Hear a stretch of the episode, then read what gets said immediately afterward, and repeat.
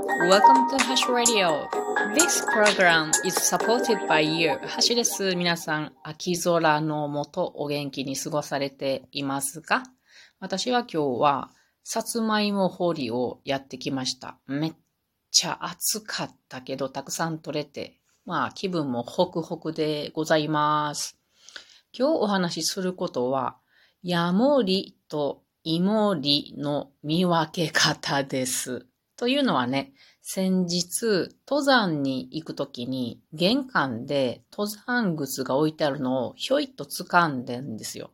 じゃあ、何かが動いたので、パッと見たら、そこになんと、ヤモリがいたんですね。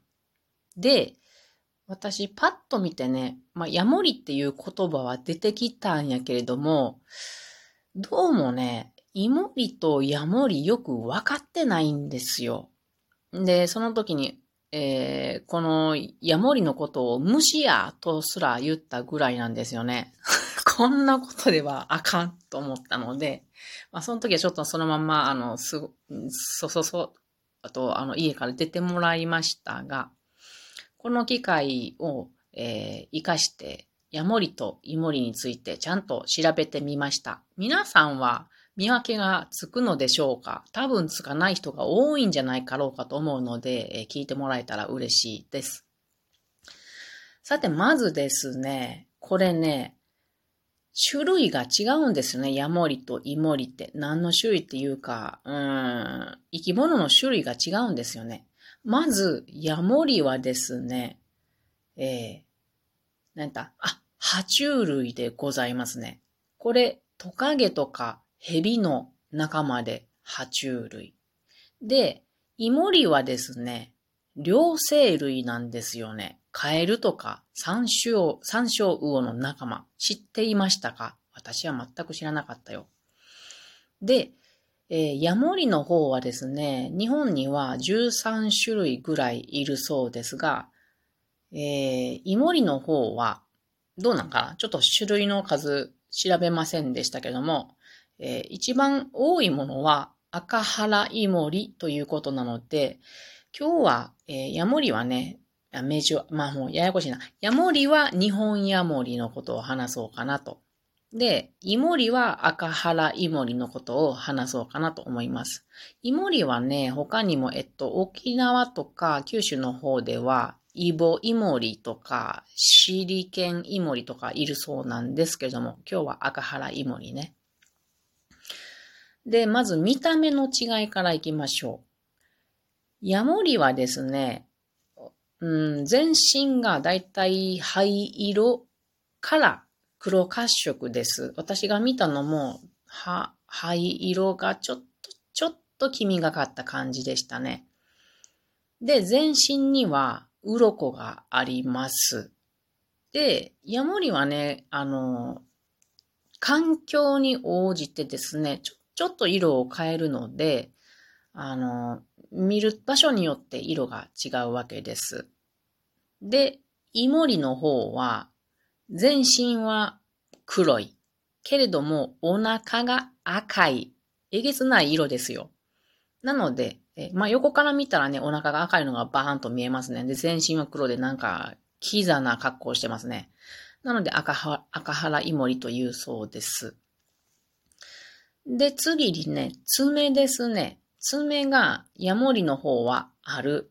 で、イモリの方はない。これちょっとわかりにくいよね。で、ヤモリの方はですね、他にも特徴があって、まぶたがないそうですね。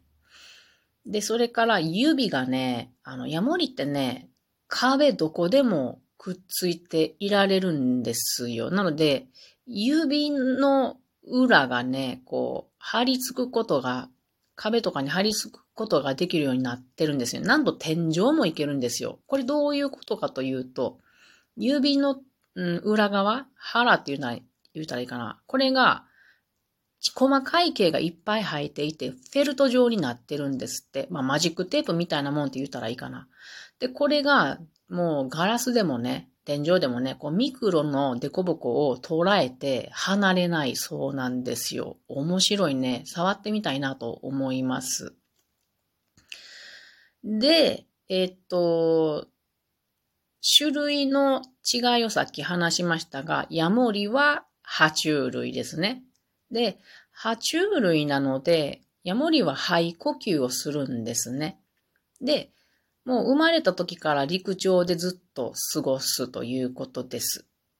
で、一方、両生類のイモリはですね、これは陸でも水でも、まあどっちも生きるって感じなんですが、呼吸の仕方が皮膚呼吸なので、この皮膚がですね、カエルとかサンショウウのように湿っているんですね。なので、この見た目でね、なんかこう、あの、ほこりっぽいのがイモリやし、ツルツルしてんのが、あ、間違え、ほこりっぽいのはヤモリ。あ、うちがほこりっぽかっただけかもしれんけど、ほこりまみれやったんかもしれんけど。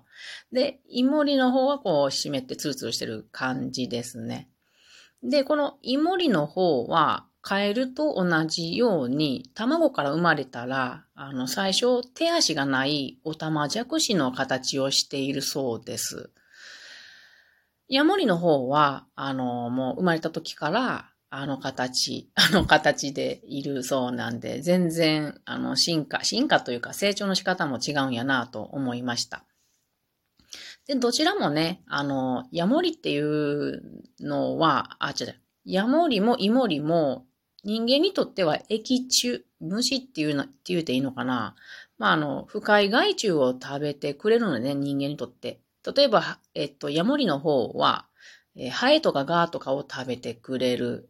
まあ、虫、雲とか、わらじ虫とか。なので、家を守ると書いてヤモリだそうです。森の中より民家の方を好んでいるそうですよ。で、イモリの方は、あの、田んぼとかは身近な、身近なとこにある小川とかに行って、これまたあの、人間にとってあんまり好ましくない、えー、虫を食べてくれるので、井戸を守るということで、イモリだそうです。なかなか素敵なネーミングでございますね。わかりやすい。で、イモリですね。これね、私ね、見たことないと思うの。触ったこともないと思うんやけれども、あの、見かけたからといって触らないでくださいね。皮膚からなんと毒を分泌しているんですよね。でしかもその毒はフグと同じテトロドトキシンっていう毒なんです。だけど、あの、ちょっと触るぐらいやったら、水道でこう洗ったらいいそうなんですけれども、まあ、なんてことないんやけども、それをあの、イモリ掴んだってのまんま目とか口とか粘膜のところにはやっていくとちょっと危ないっていうことなので、お気をつけて。で、あと面白いなと思ったのがね、うん、どっちから話そうかな。ヤモリの方ですね。ヤモリはね、昔ね、あの、蛍光灯に集まってくる、来てたんですって。まあ今もそうなんやけれども、で、夜、その蛍光灯のところに寄ってくると、これは虫がいるからヤモリが食べ物を求めてやってくるわけですね。ガーとかいるもんね。だけど最近はね、LED ライトに変わってきたので、虫が集まりにくくなったそうです。集まらない。これなぜかというと、蛍光灯には微量の紫外線が含まれているんですって。私知らなかった。うっそん。じゃあ蛍光灯の下におったら焼けてたんって感じですね。日焼け止めせのあかんのかい。なので、あの、LED になったらもう紫外線がないので虫が集まらない。なので、ヤモリの食事を、あ、この餌を取る場所が減ってきたそうです。うん。で、えー、もう一つ面白いなと思ったのは、イモリに関してですけど、イモリはね、自分の体が何かに食われて、怪我、大怪我になってしまった、足食われたなんて時にね、完全に再生する能力があるそうなんです。これちょっと驚きましたね。足食われたって、じわじわと中の骨まで完全再生するんやってすごない？これができるのはイモリだけっていうことでね、ちょっと、ちょっと親しみ湧いてきたでしょう。で、もう一つイモリは面白いことがあった。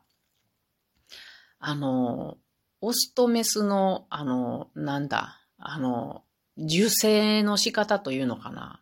あの、マリアージュの仕方が面白いなと思ったのがあったのが、オスがまずね、なんか変にこう尻尾をメスの近くで振るんやって、こう、アピールしてんでんしょね。俺の尻尾ゆらゆらしてええやろ、みたいな。なんか人間とは反対やなと思うんやけれども。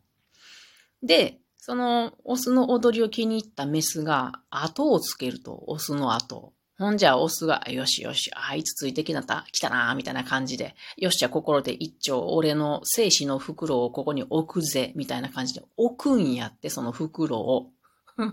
面白いね。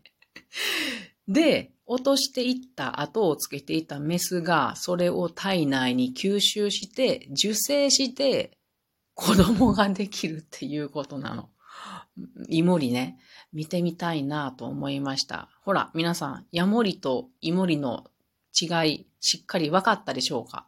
ちなみに今日、あの、画像をつけていますが、これはに、えっと、赤原イモリではありません。ちょっと何かわかりませんが、似ているの、可愛らしいのをつけてみました。えー、なのでね、皆さんが家の周りで見るのは間違いなく山盛りだと思います。よっぽど田んぼの中の家でない限り。で、田んぼら辺で見るのはイモリと言っていいんじゃないかなと思います。私ね、先日、網戸をシャッと開けた時にですね、なんかがシャッてに引っかかったんですよ。で、それを見たらね、イモリやったんですよね。で、その数日後に、あの、あ、その芋に外に出したんよ。で、数日後にその登山靴を出そうと思ったら、イモリがいたんですよね。なんか私、家を守ってもらっているようで、なんかこう、可愛いなという愛着が湧いてまいりました。はい、今日はイモリとヤモリのお話でございました。それでは皆さんまたねー。